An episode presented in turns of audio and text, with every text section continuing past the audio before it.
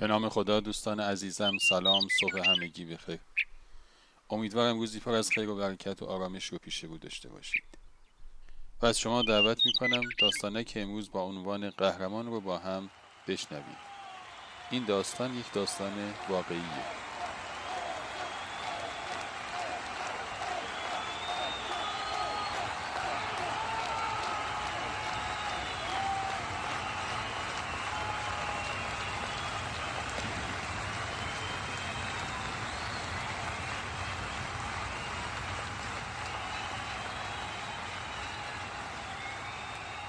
ایوان دونده 24 سالی اسپانیایی داشت لحظات آخر یک مسابقه بینالمللی دوی استقامت رو پشت سر میگذاشت.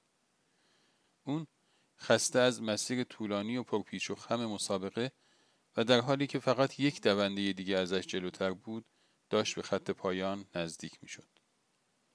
آبل دونده کنیایی چند متر جلوتر داشت میدوید که ناگهان سرعتش رو کم کرد و بعد از چند قدم ایستاد. ایوان فهمید که اون به اشتباه فکر کرده که خط پایان رو رد کرده و به همین خاطر ایستاده.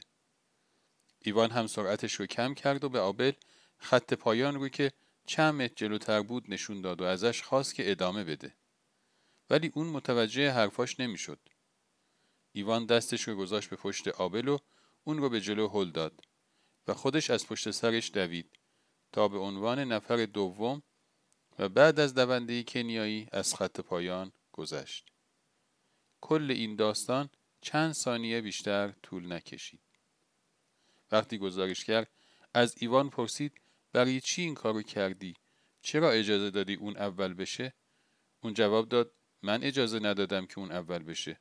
اون خودش داشت اول می‌شد. بعدش هم این رویای منه که آدما توی زندگی هوای هم رو داشته باشن. ولی گزارشگر قانع نشد و گفت ولی تو می‌تونستی توی این مسابقه اول بشی. ایوان گفت درسته ولی حاصل این پیروزی چیه؟ اون مدال چه افتخاری برای من به همراه داره؟ اگه من این کارو نمی کردم مادرم چه فکری درباره من می‌کرد؟ خب دوستان همیشه همراه. امیدوارم از شنیدن داستانک امروز لذت برده باشید. تا روزی دیگر و قصه اینو همه شما را به خداوند بزرگ بی سپارم. خدا نگهدار.